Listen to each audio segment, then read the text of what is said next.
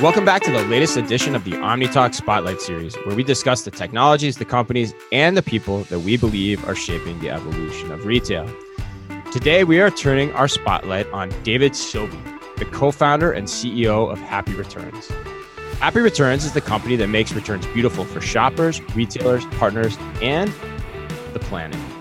And now, and we've followed David and Happy Returns. Gosh, I think it's now, I want to say four, five years. Yeah, it's maybe? been a while. I mean, I remember the first time that we went to the Happy Returns table at it was at Santa Monica place. it was I in think, Santa right? Monica. So let's officially welcome Yeah. David Sobie to the show. David, thanks for being with us. Thanks for having me.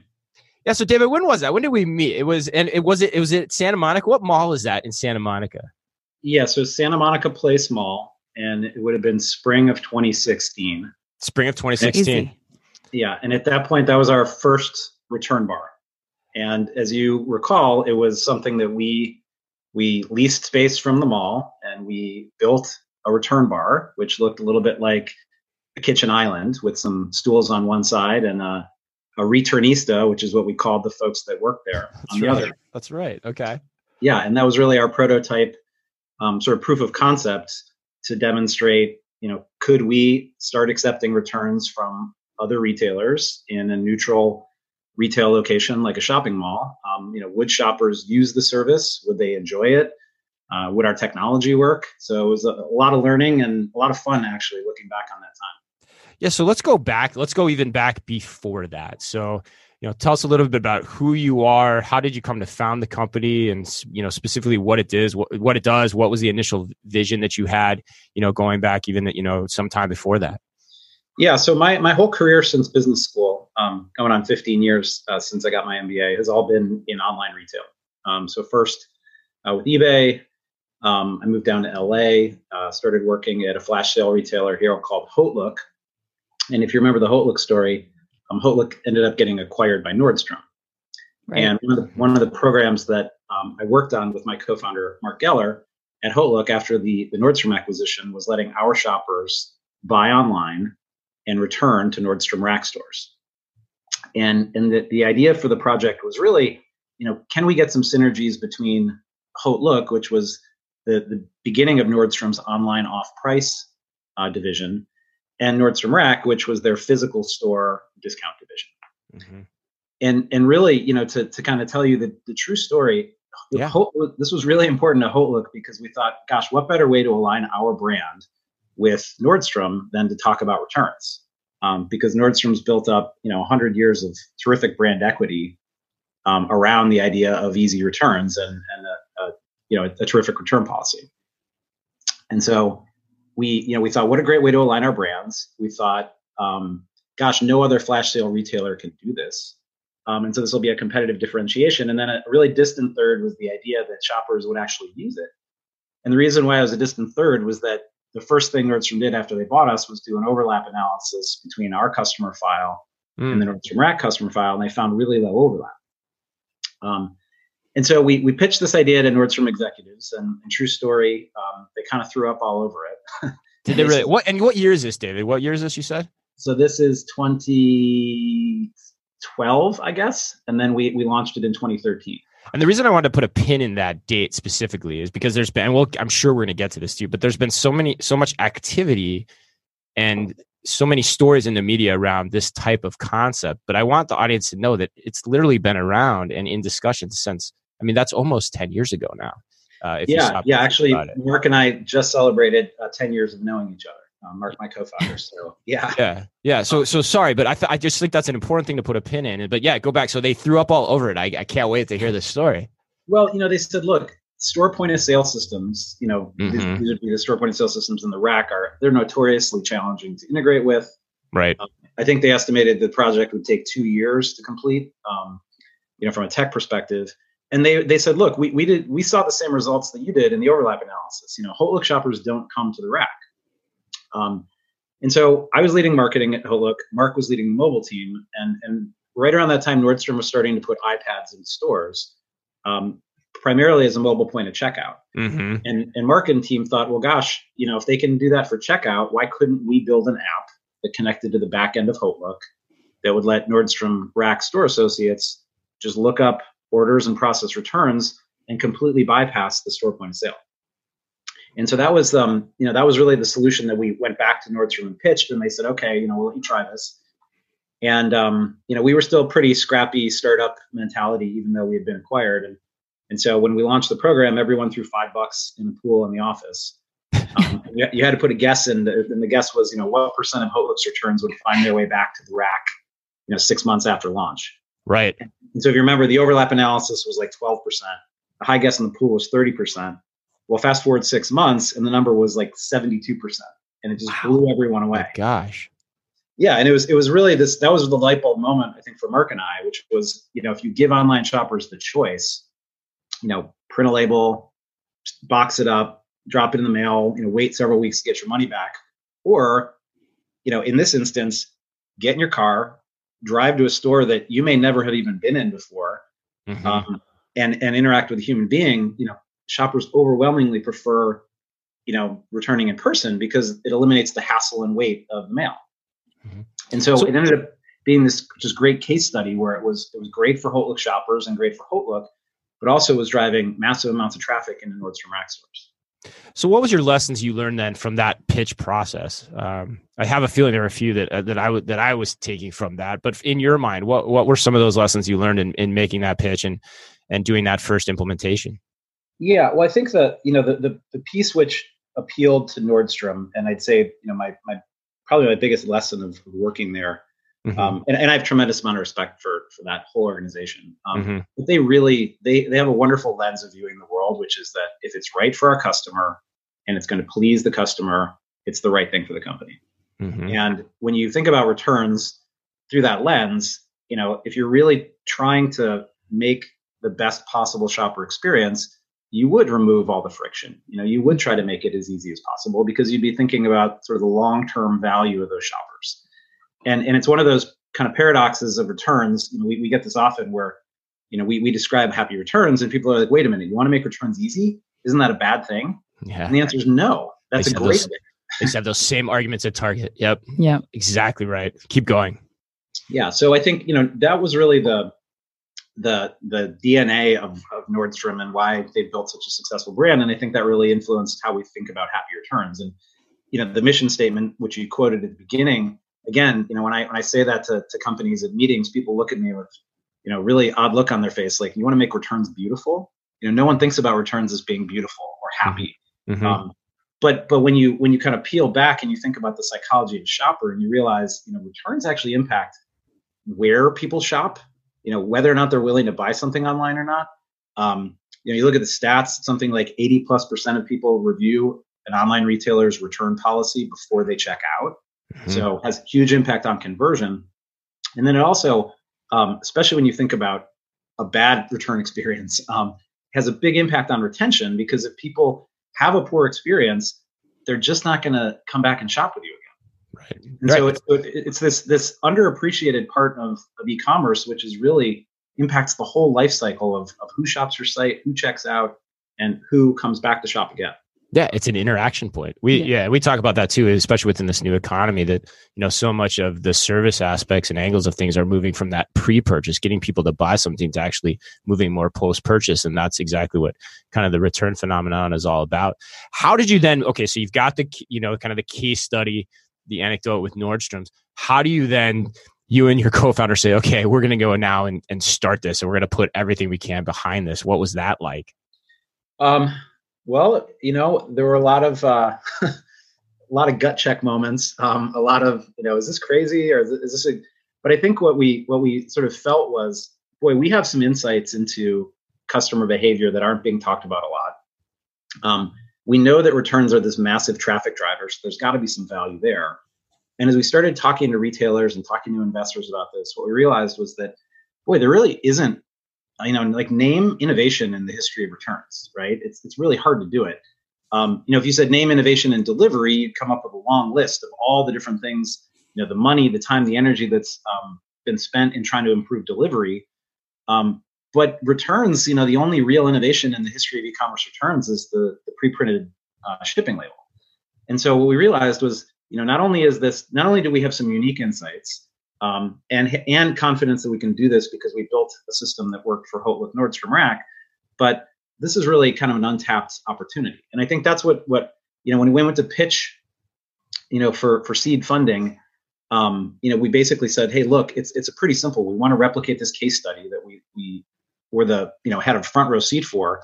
Um, that's what we're trying to do here. Is and, and the really simple pitch was we enable buy online, return to store for retailers without stores. And when you, when you were talking to investors about how is retail going to evolve in the future, um, everyone agreed, yeah, there are going to be a lot more store, a lot more retailers that start online. You know that today we call them the digitally native brands. You know, that, that are they start online and their their whole mo from the beginning is to serve customers, you know, via the internet. There's going to be a need for this, and and while there might not, you know, maybe it wasn't as acute a need, you know, five years ago, four and a half years ago when we were getting started. Today, you know, that's where all the growth in in, in commerce in general is coming is from you know, this migration from physical to digital and all the digitally native brands that are there to serve them. Yeah, people don't always understand that too, right, David? Like, what percent of returns, uh, or what percent of sales are actually returned via e- uh, for e-commerce right now? Uh, it's it's well, overall, I think the number is about fifteen percent. Okay. Um, for total retail. For total retail, yeah. But okay. when you break it down into individual segments, um, apparel and accessories, it's it's not uncommon if you sell um, apparel or footwear online to have a return rate of 30 to 40 percent. Right. Which, if you think about that for a minute, it's just that is remarkable, right? I mean, that means one in every three things that you're paying to pick, pack, and ship out of your warehouse each day is something you're going to touch again as a return. Mm-hmm. And and every touch, as you know, generates cost and complexity and decisions in the organization. And and so it's this kind of I've heard it described as the Achilles heel of e-commerce, and I think it's um I think it's an apt description. Mm-hmm.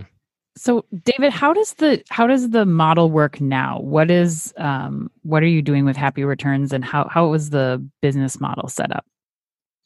Yeah, so we, we've expanded the surface area of our initial vision a bit.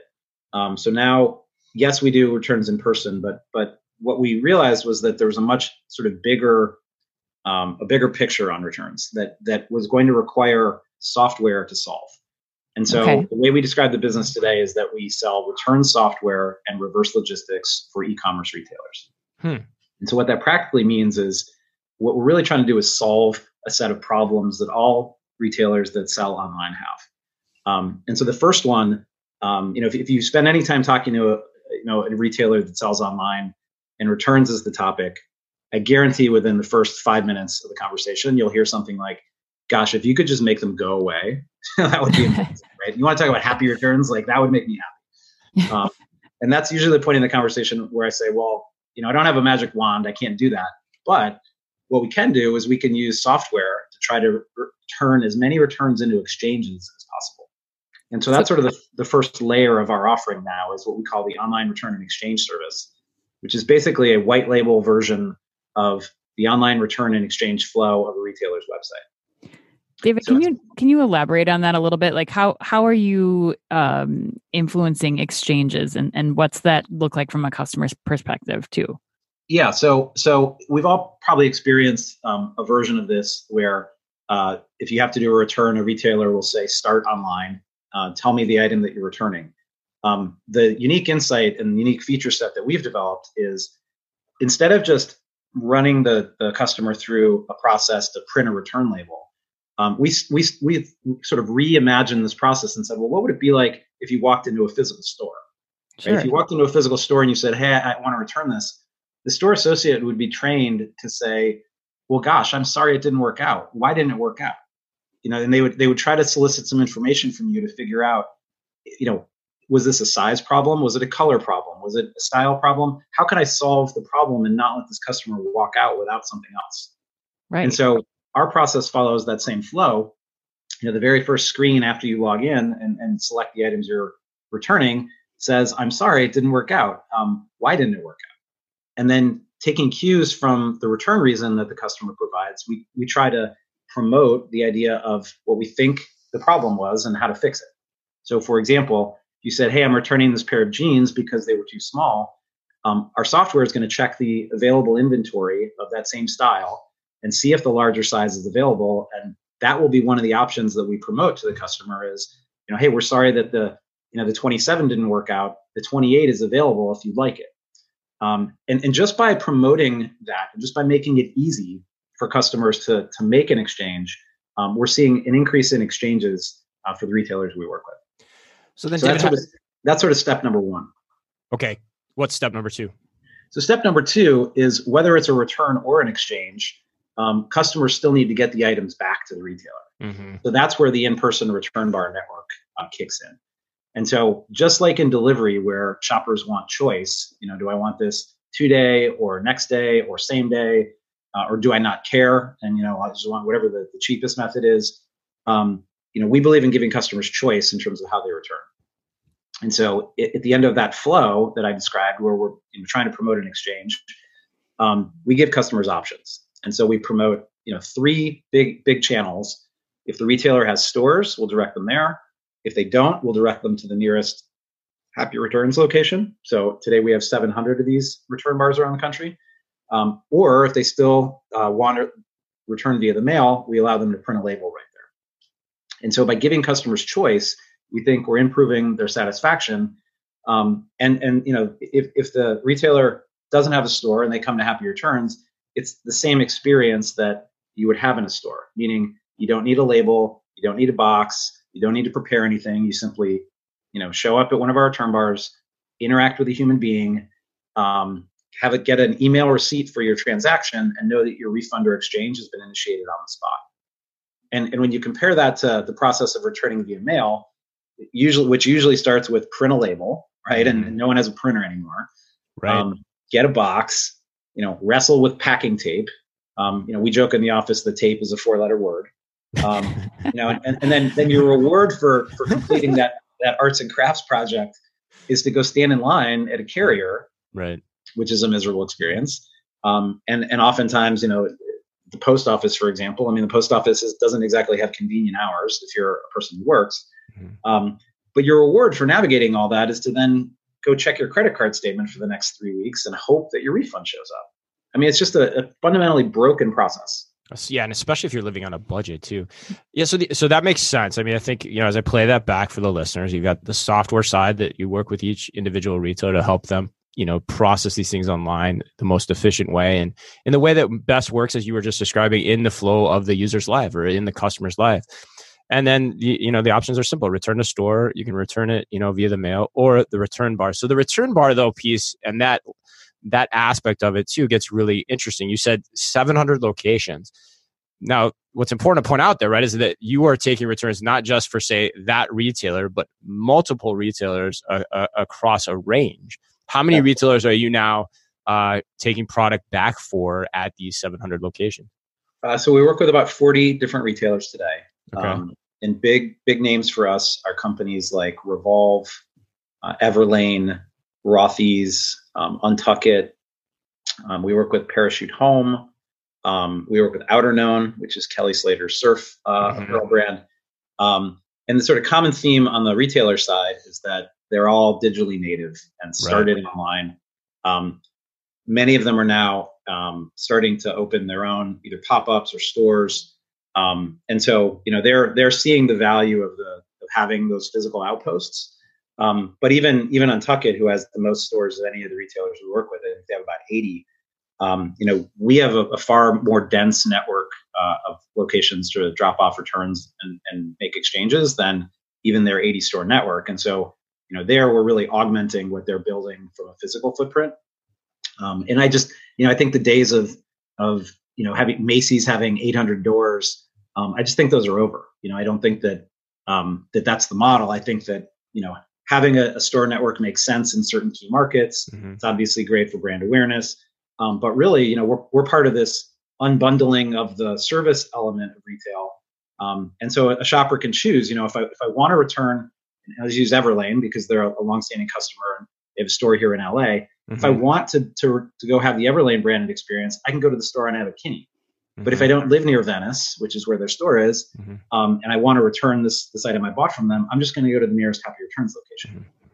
Yeah, that's the other interesting theme in this is that returns is a job that has to get done. It's a chore. It's very different than like shopping and discovering products. So to your point, like just because those stores exist, that's not necessarily the return location that people want to use or leverage that works within their life.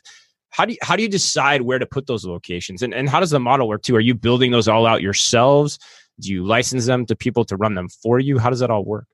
Yeah, great question. So so you guys, I'll, I'll tell you the sort of evolution of return bars uh, from the, the, point that we we first met.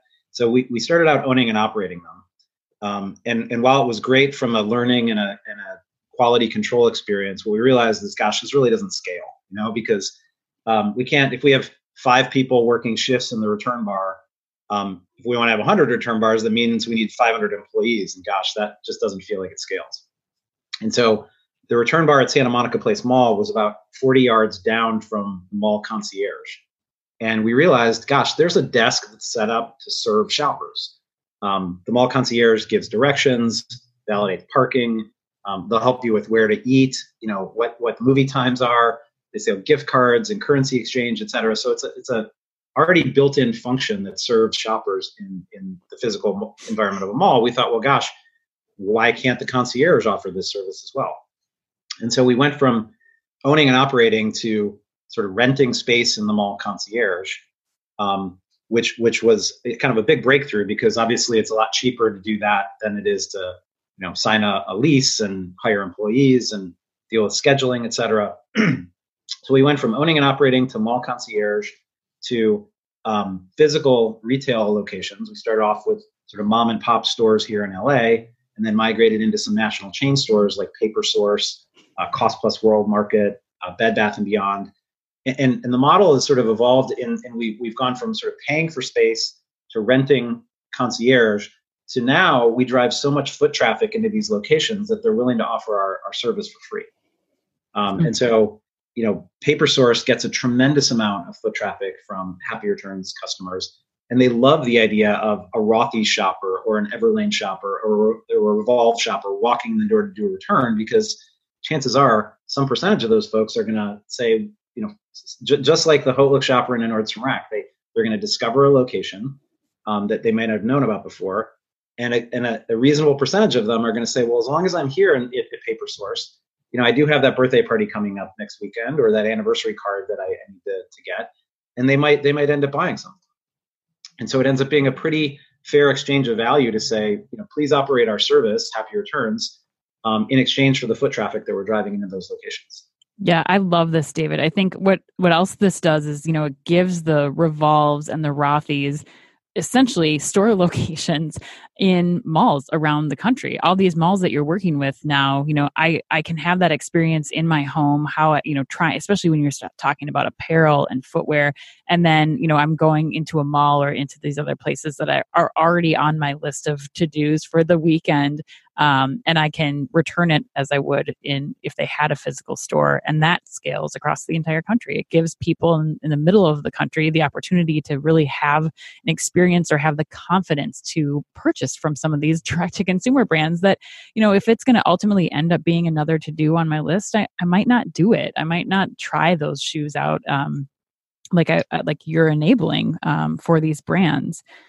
Exactly. No, and that's opportunity you know, cost. Yeah, right. That's interesting. Yeah. yeah. We, you know, and in, in an environment where customer acquisition cost is getting significantly more expensive, um, you know, this is, is you could you could describe this just as a pure retention play, right? It's like mm-hmm. making this easy is going to allow me to retain more customers, making it delightful. To your point, um, and, and we hear this a lot. We hear this from um, you know Everlane to, to use a case study. Uh, if you follow that brand, they've been aggressively expanding their assortment over the last couple years. So they introduced denim last year, and they've introduced um, underwear, and this year they've expanded their shoes. And you know, every time you do that, you're asking your customer to take a risk with you, right?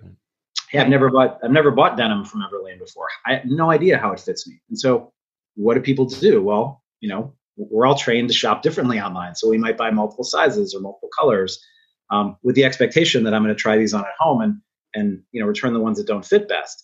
But to your point, I'm less likely to do that if the return process is going to be a pain. Mm-hmm. And and what we hear from Everlane shoppers and what what you know makes us feel great about you know setting the brand promise of calling the company happy returns is they say things like, "Wow, that was so easy. I'm more apt to try things with Everlane right. because right. because I know you know I can shop with confidence that if it doesn't work out, it's not going to ruin my Saturday to have to be printing labels and boxing and standing in line. You know, it's going to be easy if, if this doesn't work. Exactly. And yeah, exactly. And one of the things we always touch on at OmniTalk is is the reasons people go to a store historically, and you know what. It, and one of the things we always talk about is is this idea of taction, the ability to touch and feel product. And the reason you do that is what you just said to get confidence in the purchase. And you know, prior to digital and prior to the mobile phone, the only way to do that was to go to a store. But with a program with like what you're describing, there's now ways to do that. Where even though the cost of the return might still be, you know, expensive when you're looking at it in today's terms, that pales in comparison to the cost of trying to run a store, staff a store, inventory. Yeah. And for some brands, that might not even be a requirement anymore if you can create this type of network effect with this type of service for them that they can trust day in and day out. I think it's it's just a really brilliant point that you hit on that I wanted to kind of zero in on because it's so much of what we talk about. There's a lot to be said about this too now, you know, happening, especially on the traffic side angle, David. Talk to us a little bit. I mean, I think some of the comparisons are obvious, but Am- Kohl's, for example, is doing a program with Amazon returns. What do you think of that? I think number one, what are your thoughts on it? And then two, what is similar to what you guys do and what is different to what you guys do in relation to that program? Yeah. Well, so I'm going to tell you a little story about that program. Um, Sweet. I can't wait. Awesome. Um, no, it's a, it's a good story. So, so the, there's a, a, a gentleman that um, we worked with at Nordstrom. He was on the strategy team at Nordstrom, who's now the head of business development and strategy at Kohl's. And he had the same ringside seat that we did for Haute Look to Nordstrom Rack. And I remember talking to him when we were starting the company and describing what Happy Returns was doing. Um, he recognized the challenge and the opportunity of returns as well, and at that time was really you know starting to think about how, what are, what would be the impactful things that he could do as the head of strategy at Kohl's. So I like to believe that you know Happy Returns and, and Amazon Kohl's are sort of um, you know born from the same mothership. Right. Um, uh, but you know we we launched um, in spring of 2016 and i believe that the amazon kohl's partnership was announced in the fall of 2018 so about 18 mm-hmm. months after we were um, up and running. Mm-hmm. and you know when it happened it was i remember it was one of those moments um, you know there have been a couple in the history of happy returns where you know mark and i looked at the headlines and said gosh this is amazing right? This is a huge validation for the approach that we're taking because you know for the first couple of years of the business we were like oh yeah return let us handle your returns at a third party network that you don't control and we're going to make it easy for your customers. And we had a lot of people looking at us like you guys just don't get retail at all um, but now here's amazon who everyone respects and who is really sets the bar for service basically saying to the world hey we're comfortable driving our shoppers into a company that might sell similar things because we understand how painful this is Mm-hmm. And and you know, if you go look at everything Bezos says, it's all about customer experience. And you know, he says it doesn't matter if I'm selling books or electronics or or apparel. It's all about does the customer believe in the experience? And that that was a huge vote of confidence for our model. Because you know, I could say, hey, don't don't believe me, but but believe the guys in Seattle because clearly they're doing something right. Um, and so you know, the, their their experience has gotten significantly better over time. Um, you know, if you look at, at what what op, what Amazon gives you today, it's sort of similar to what I was describing. It's all about options. It's all about giving the customer choice, right? And so so Kohl's is one node in their network. Um, they recently started accepting returns at Whole Foods as well, um, mm-hmm. another huge node in their network. Um, they have lockers, uh, which is you know almost a self-service opportunity. You know, don't you don't have to interact with a human being, and obviously they're trying to populate those. Um, but what Amazon has realized, which is also sort of core to Happy Returns, is that the key is that first mile, right? And if you can get the customer to essentially pay for the first mile by getting them to bring the product to you, that's where the value really gets unlocked. Mm-hmm. Um, because once you have the product, um, and, and it's sort of the fundamental principle that that we operate under from a cost perspective is, you know, we aggregate items before we ship. And so rather than you know 20 returns think about you know 21 pound boxes going through the mail right you're you know, in our model and then what amazon is doing with Kohl's and whole foods and others is customers bring the items to you well great now i can send one 20 pound box rather than letting the customer send 21 pound boxes and get massive economies of scale in terms of shipping. The, the thing i've never understood with the coal thing too is and especially relative to what you guys do and how you described it is like okay it's amazon i get it and there's a lot of traffic from amazon but isn't the smarter play strategic? I have a feeling you're going to say yes but but i'm going to ask it anyway just so the audience can hear it. Isn't the smarter play to be able to do this across a wider retail network? You know so that customers can interact with your physical point across with and return product for a variety of retailers like doesn't that just give you more access to more people day in and day out who may need to get those types of tasks done? Uh, well, we believe we believe yes. Um, yeah. But you know they're significantly bigger than we are, and you know yeah. they, to some degree with their marketplace they represent um, a lot of a lot of different retailers as well. So, um, but yeah, I mean, I think that our, our point of view is that, um, and, and and it might be helpful to just explain a little bit about how our model works operationally. Yeah, that'd so, be great. so at a return bar, you know, because we're working with 40 different brands, you know, we might take in, you know, we might take in 50 items today from 25 different retailers, all at the same return bar. From there, we're going to, um, you know, interact with the customers and return the products right there. Um, but from there, we aggregate items across the brands, and so we ship a single commingled shipment from that return bar. So everyone's everyone's items from all the different brands in the same box get shipped to one of our processing hubs. Mm-hmm. And so every retailer gets the benefit of their items traveling together.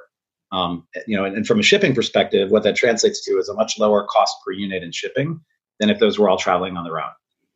And then at our return hub, we are opening that that commingled shipment, uh, sorting by retailer. So all the Everlane items go in one pile, all the Revolve dresses in another, all the Untuckit shirts uh, over here, all the Rothy shoes. Um, and then we do whatever secondary processing the retailer wants to get those items ready to be resold again. Mm-hmm.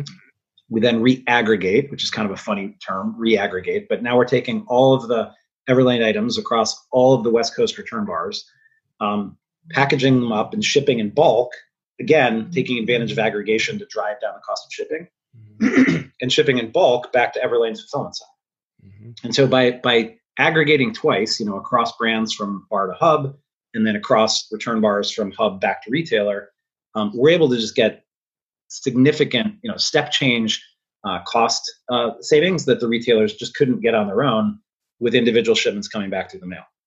And, and so that same that principle that governs kind of how we operate is exactly what Amazon is trying to figure out by building this massive, you know, network with different nodes. Mm-hmm. It's about giving customers choice and about um, you know the flexibility and, and the, the cost savings opportunities when you can have that first mile for free well and the environmental aspects too. I mean I, as you're talking like i'm thinking of oh my gosh not only does it just make sense for the reason i said before but there's all kinds of offshoots here in terms of the, the reuse market and whatnot and being able to have a platform at a consolidated center to house that inventory and have people kind of sharing the cost of that to make the product more available for reuse after it's been returned. Like there's so many offshoots of this that just yeah I know it kind of makes your head spin a bit. It, it does, and I, I, I, I, think we're both like I'm like jotting notes down on paper. yeah, and I feel bad because I like I'm supposed to be asking questions, I'm making statements, but like sometimes some of this just makes so much sense to me, and that it's been and and like we've said, we've been following you guys for so long that it's great to sit down. It's like there's still so many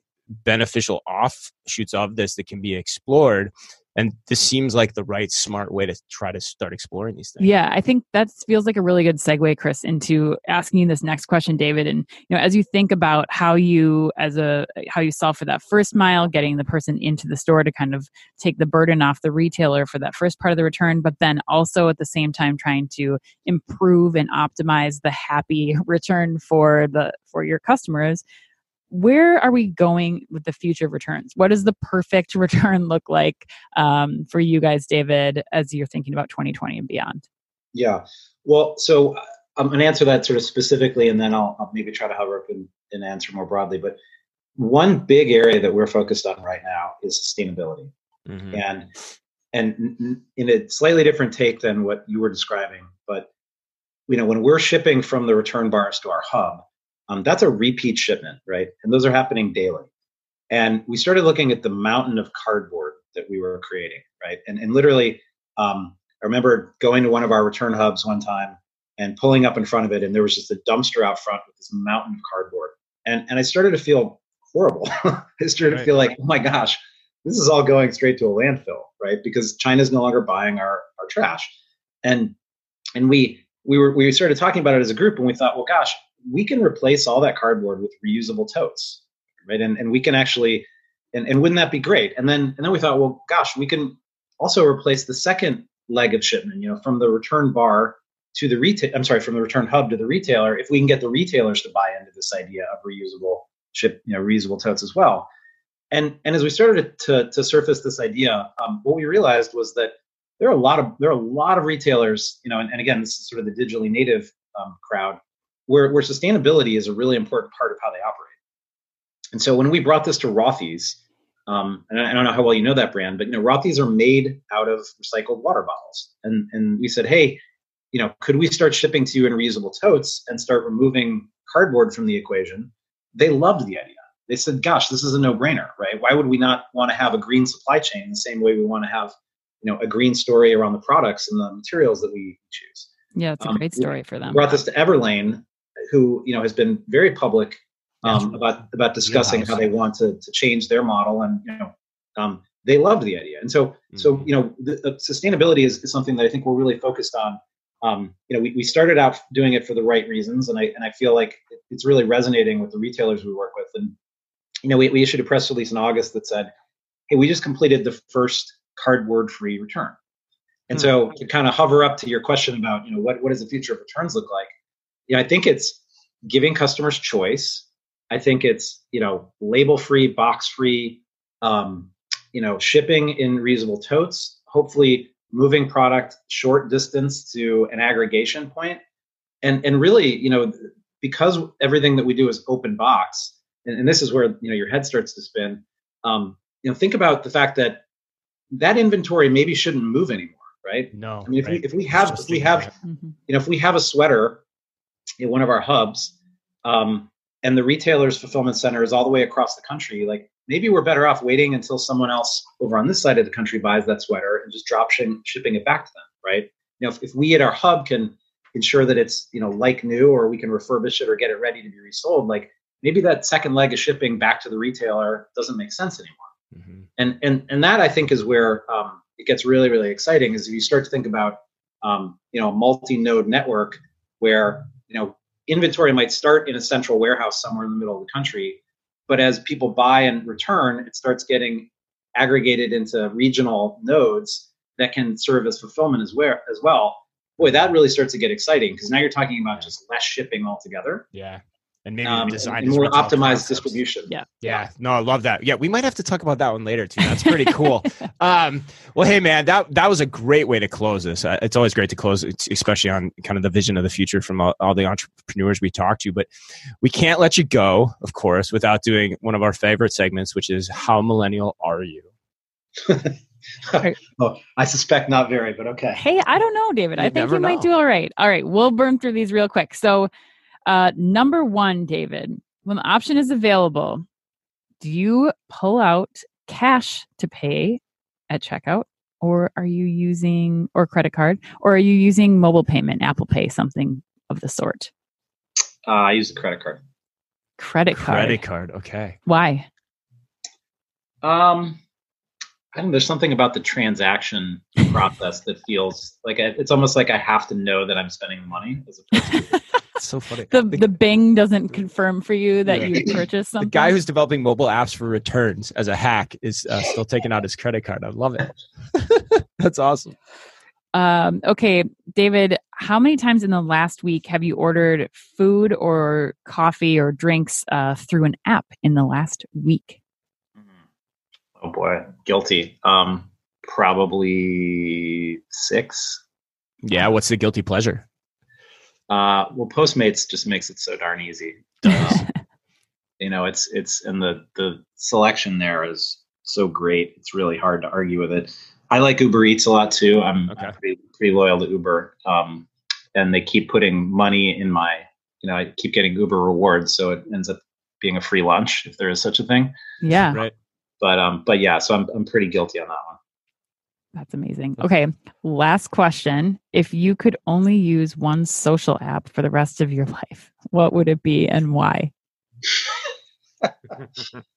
I've got to go with Instagram. Um, and I, it's just a, it's like such a guilty pleasure. It's, it's so voyeuristic. Um, I'm I'm more of a I consume it, but I don't really. Um, I'm not I'm not a big poster there. Okay. But it's just it's like um, especially if like I, like I I, I aspire to surf and um, there's just so much good surfing content or um, i am a skier. There's so much great skiing content. Um, there's just i mean it's it's like you know uh, aspirational life um, app that just taps into something that is really satisfying. So that's hilarious in and of itself because you just said you aspire to surf, and to do that you surf Instagram. So that's that's, that's pretty amazing. You did yeah, you, you, did you did better than you did better than you said you would. I know I know you're a little you had some trepidation going into this one even before we started, but yeah, you did great. I mean, get on that Apple Pay bandwagon, and, and then I think you, yeah. you're, you're hitting it out of the park. But uh, but hey, man, that was awesome. Uh, really interesting conversation. I think as the listeners can tell, we've been a fan of this concept in general for a long time if people want to learn more, you know, where can they go? How should they get in contact with you?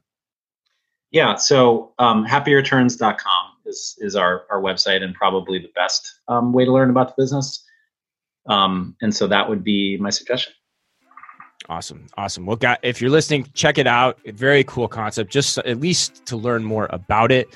I want to thank our guest again today. We've had David Sobie, the CEO and co founder of Happy Returns, the man who led us all or helped us all realize today that tape is a four letter word. Thanks to him for being on the show and to all of you, be careful out there.